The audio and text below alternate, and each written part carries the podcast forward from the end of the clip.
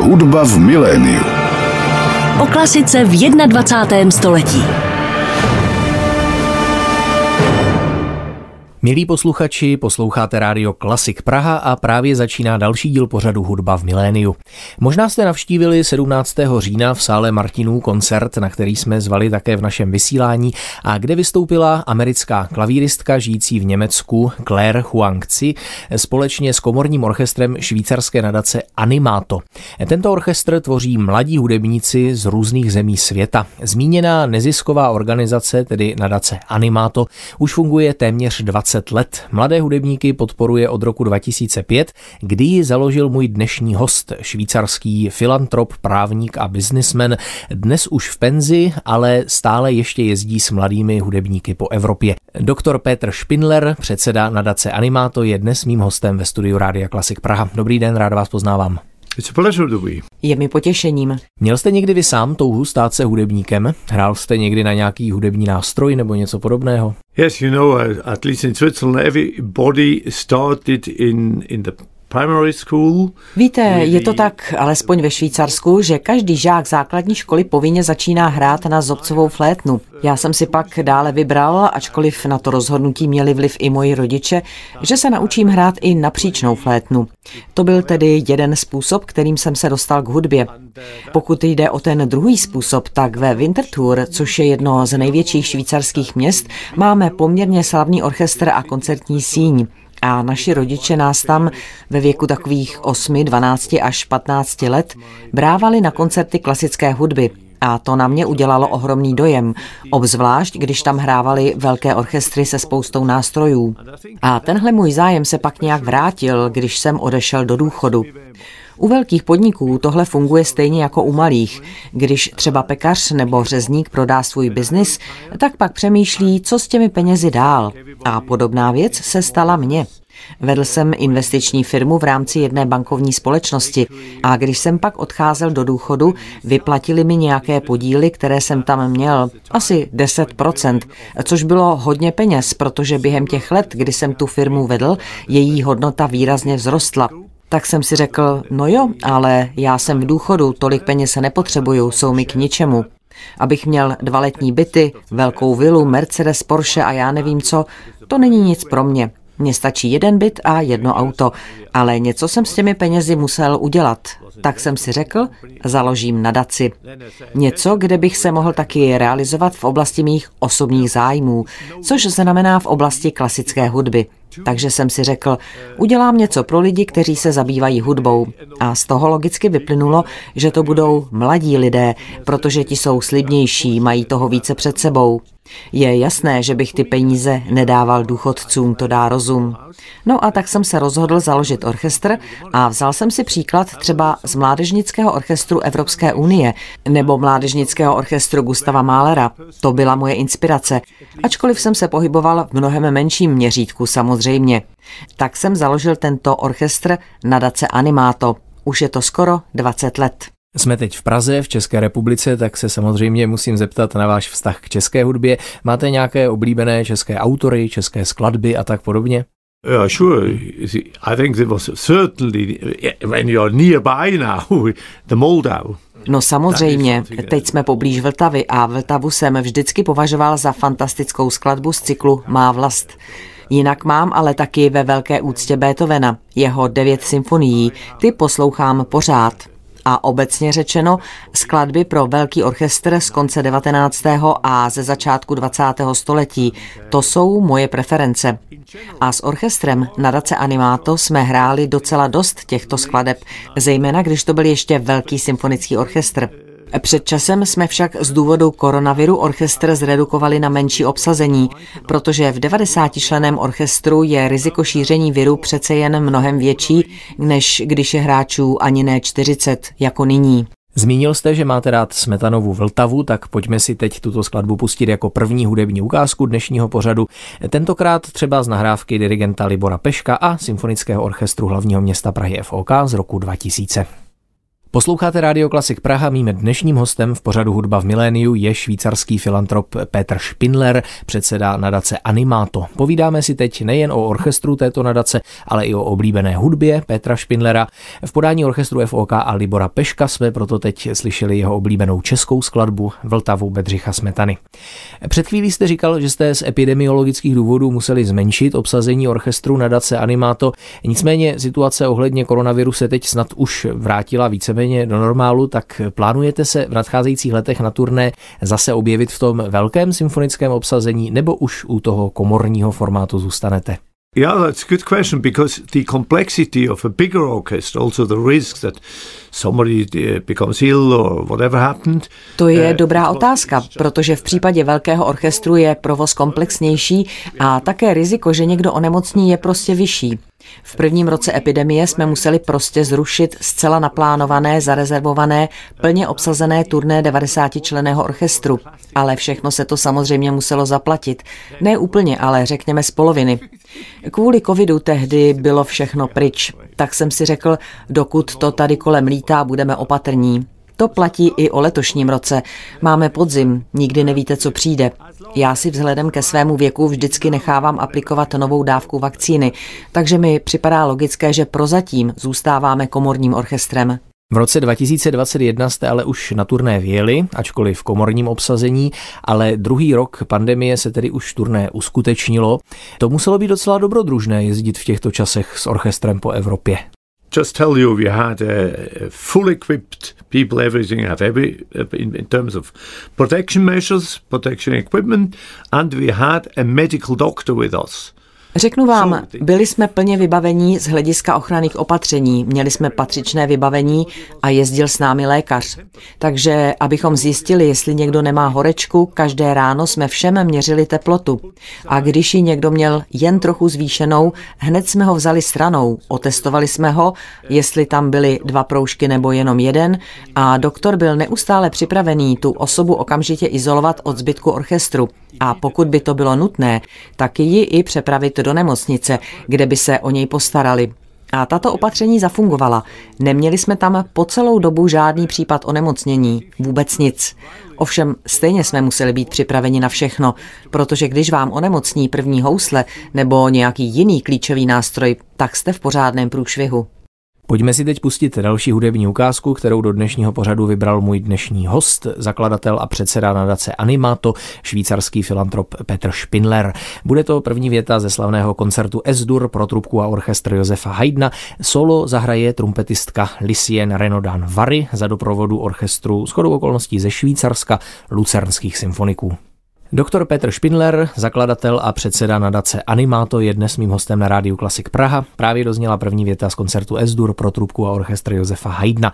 Solo hrála Lucienne Renaudin Vary, doprovodili ji lucernští symfonikové.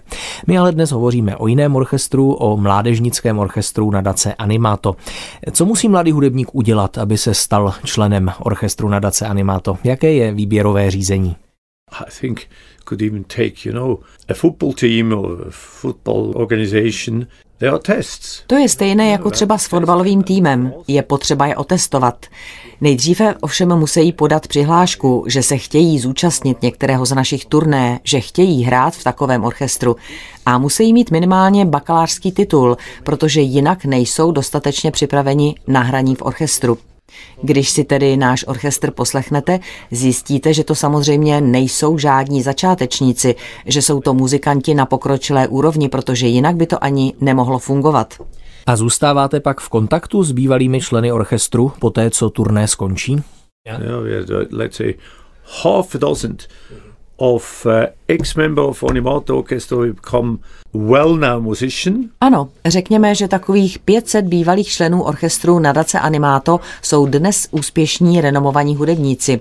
Mezi nimi byla i jedna hudebnice, kterou jsme přijali na návrh jejího učitele, nebo řekněme mentora, který byl i zároveň naším prvním dirigentem, Howarda Griffithse. Vyhrála významnou klavírní soutěž u nás ve Švýcarsku, soutěž Gézy Andy. Howard Griffiths nám ji pak doporučil jako solistku, se kterou jsme vyrazili na turné, a ona je naší rezidenční umělkyní dosud. Jasně, to je Claire Huangci. Řekněte mi, co po těch téměř dvaceti letech existence nadace Animato považujete za největší úspěchy, na co jste nejvíc hrdý? Oh, obviously it's difficult whether you just name a a special event, the one who obviously who was Um, quite striking and quite uh, challenging in every respect was when we took the whole orchestra. No, to je těžké, ale kdybych měla jmenovat jen jednu výjimečnou událost, která byla nějakým způsobem ohromující nebo náročná, tak to bylo tehdy, když jsme celý orchestr vzali z Curychu do Kyjeva přes Istanbul a hráli jsme tam ve staré bazilice, ze které Turci neudělali mešitu, jako z té velké Hagia Sophia. Je hned vedle, ale je vždycky zavřená, ale můžete si ji pronajmout. A pro Claire Huangci to byl jeden z jejich prvních koncertů. Jestli jsem se dočetl správně, ten orchestr byl původně zamýšlen pro východoevropské a středoevropské hudebníky, ale nyní tam hrají hudebníci z nejrůznějších zemí z celého světa. Tak jak k tomu došlo, že se to takto rozšířilo? We have one of the favorite still people from from this side is the Baltic states. Jeden z mých oblíbených národů tady z této oblasti, to jsou země Pobaltí. Jsem v kontaktu s pobaltskými hudebními univerzitami a máme z tohoto regionu hodně hráčů i v našem orchestru. Velikou výzvou v tomto orchestru bylo nicméně to, že jsme se museli rozhodnout, jestli budeme mít v našem orchestru Ukrajince nebo Rusy. Bylo jasné, že v jednom orchestru nemůžeme mít oba národy. Teď tam máme někoho z Ukrajiny a to je, myslím, vše. To jsem se právě také někde dočetl, že máte program na podporu ukrajinských hudebníků, tak jak konkrétně je podporujete? Well, uh, we have we have contact we have a special project or a pre-project, let's say. Máme takový speciální projekt, nebo řekněme takový předběžný projekt, až tahle zatracená válka konečně skončí. A bohužel teď zase začíná válka na jiné straně světa, v Izraeli. Nicméně jsem například v kontaktu s univerzitou v Lugánu a vím, že u nich studuje více než třicet ukrajinských hudebníků. Tak si to představte, to může být klidně až sto ukrajinských studentů hudby v celém Švýcarsku, protože jsme přijali poměrně dost uprchlíků. A jestli se budou jednoho dne s boží pomocí konečně moc vrátit domů, tak jedna z věcí, které doma rozhodně nenajdou, budou hudební nástroje. A dobře víte, že takový mladý hudebník bez nástroje, co má asi dělat? Bude mít radost, že je zase doma, to ano, ale jeho nástroj bude fuč. A tak jsme se domluvili, že každému ukrajinskému hudebníkovi, který je teď ve Švýcarsku, až se šťastně a hrdě vrátí domů, dáme hudební nástroj, aby po návratu opravdu mohli být hudebníky a ne hudebníky bez nástrojů, k čemu by tam totiž jinak byli platní. To je výborný nápad. Tak když už byla řeč o těch ukrajinských hudebnících, pojďme si teď pustit další z hudebních ukázek, které jste vybral. Bude to Velká brána kijevská z Mussorgského obrázku z výstavy v orchestrální verzi. Hrát nám bude Vídeňská filharmonie, diriguje Gustavo Dudamel. Posloucháte Rádio Klasik Praha, mým dnešním hostem je zakladatel švýcarské nadace Animato podporující mladé hudebníky, doktor Petr Spinnler. Před chvílí jsme mluvili o podpoře ukrajinských hudebníků a v této souvislosti tedy právě dozněla Velká brána kijevská z obrázků z výstavy, jedna ze skladeb vybraných pro dnešní pořad mým hostem. Přijel jste k nám do studia rovnou z Vídně, kde hrál orchestr nadace Animato před Prahou. Účastníte se osobně každého turné s tímto orchestrem?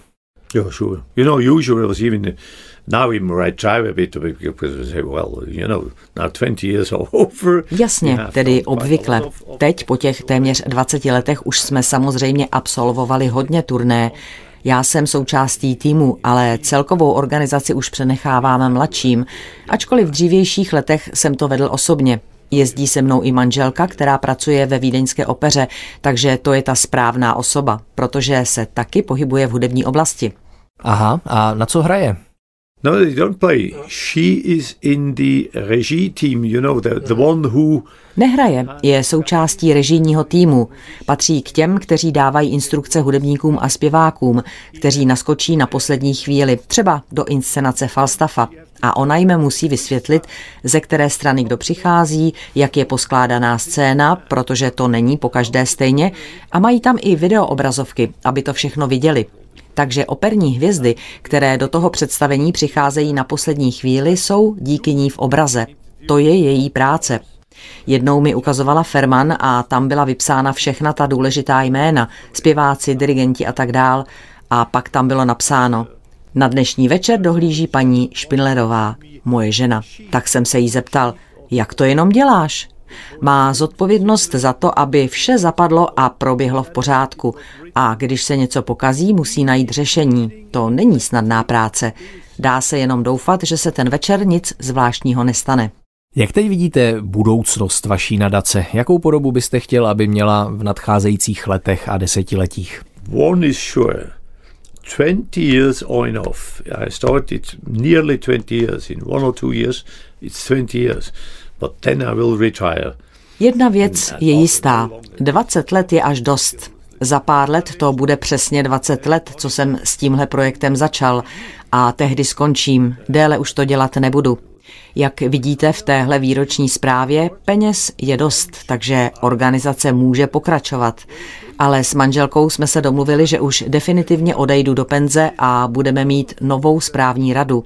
Ta se pak rozhodne, jestli chce v tomhle pokračovat nebo to dělat nějak jinak. Podívejte se do té výroční zprávy, to bude mluvit samo za sebe. Tady na fotce vidíte klarinetistu, který stále hraje v našem orchestru a ten navrhl něco, co teď teprve testujeme. Říkal, že by chtěl uspořádat koncert s dvěma klarinety a s klavírem. Tak jsme mu ho zorganizovali a zaplatili. To je způsob, jakým chceme podporovat mladé hudebníky, které známe, dát jim příležitost veřejně vystoupit. Tenhle model možná budeme dál rozvíjet. Už trávíte dvacet let ve společnosti mladých hudebníků. Pozorujete nějaké změny? Jsou dnešní mladí muzikanti v něčem jiní, než byli tehdy na začátku století? That's difficult to say. I think I think I experience now with in contact with this musician. To je těžké říct. Na základě toho kontaktu, který s mladými hudebníky mám, bych řekl, že jsou dnes více nezávislí a že mají větší sebejistotu ohledně svých možností a svých kvalit. Před dvaceti lety byli plašší, měli veliký respekt ke každému, kdo byl výše postavený nebo zkušenější než oni sami. Dnes mám dojem, že mladí lidé si více věří, vědí, že hrají dobře, jako třeba tihle dva klarinetisti na fotce. Takže to je ten rozdíl oproti době před dvaceti lety. A čím si to vysvětlujete? Jakou to má podle vás příčinu? Oh, the reason.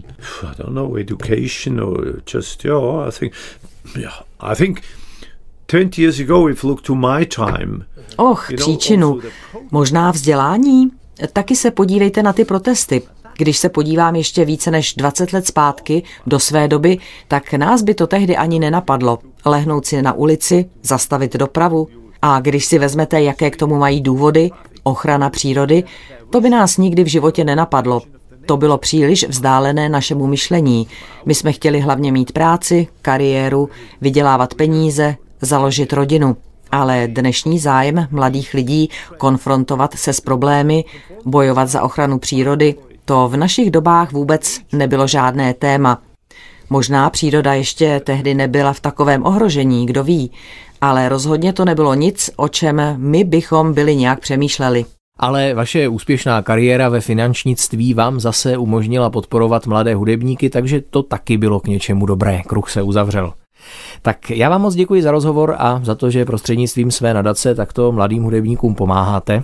Taky děkuji, bylo mi potěšením a přijďte někdy na koncert orchestru Animato, stojí to za to. Vy v rámci těch vašich turné jezdíte do Prahy pravidelně, že ano? Yeah, yeah, we are not the first time here. Not the first time, yeah, yes, the, obviously. Yeah, we were once in the Rudolfinum, so otherwise we are in the, in the other hall. And, ano, nejsme tady poprvé. Jednou jsme byli v Rudolfinu, jinak vystupujeme v té druhé koncertní síni. A letos jsme hráli v malém sále, v sále Martinů. To se taky odvíjí od aktuální velikosti orchestru. Teď mě ještě napadá, kolik je v tom orchestru českých hudebníků, jestli nějací. No, momentálně tam žádní Češi nejsou, ale není to tak, že bychom tam nikdy žádné neměli. Tak to by mohl být ještě závěrečný vzkaz pro mladé české hudebníky, kteří nás třeba poslouchají, že se mohou zkusit příští rok přihlásit na turné orchestru nadace Animato. So they have just to go to, uh, on internet, give in Animato. Ano, stačí, když půjdou na internet, zadají do vyhledávače Animato Foundation a tam najdou všechno, co jsme dělali v minulosti, co plánujeme do budoucna. A je tam i formulář, prostřednictvím kterého se můžou přihlásit a jaké podmínky musí splnit. Takže jsou srdečně zváni. Rádi mezi sebou přivítáme někoho z Prahy nebo z České republiky.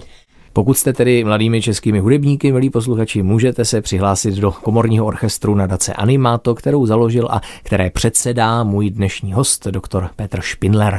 Ještě jednou moc děkuji za rozhovor. Thank you and all your listeners. Děkuji vám i vašim posluchačům. A závěrem dnešního pořadu si ještě poslechneme poslední hudební ukázku, kterou můj host pro dnešní pořad vybral. Příjezd hostů, scénu z Wagnerovy opery Tannhäuser. Zahraje a zaspívá orchestr a sbor státní opery v Budapešti a od mikrofonu Rádia Klasik Praha se pro dnešek loučí Ondřej Fischer. Hudba v miléniu.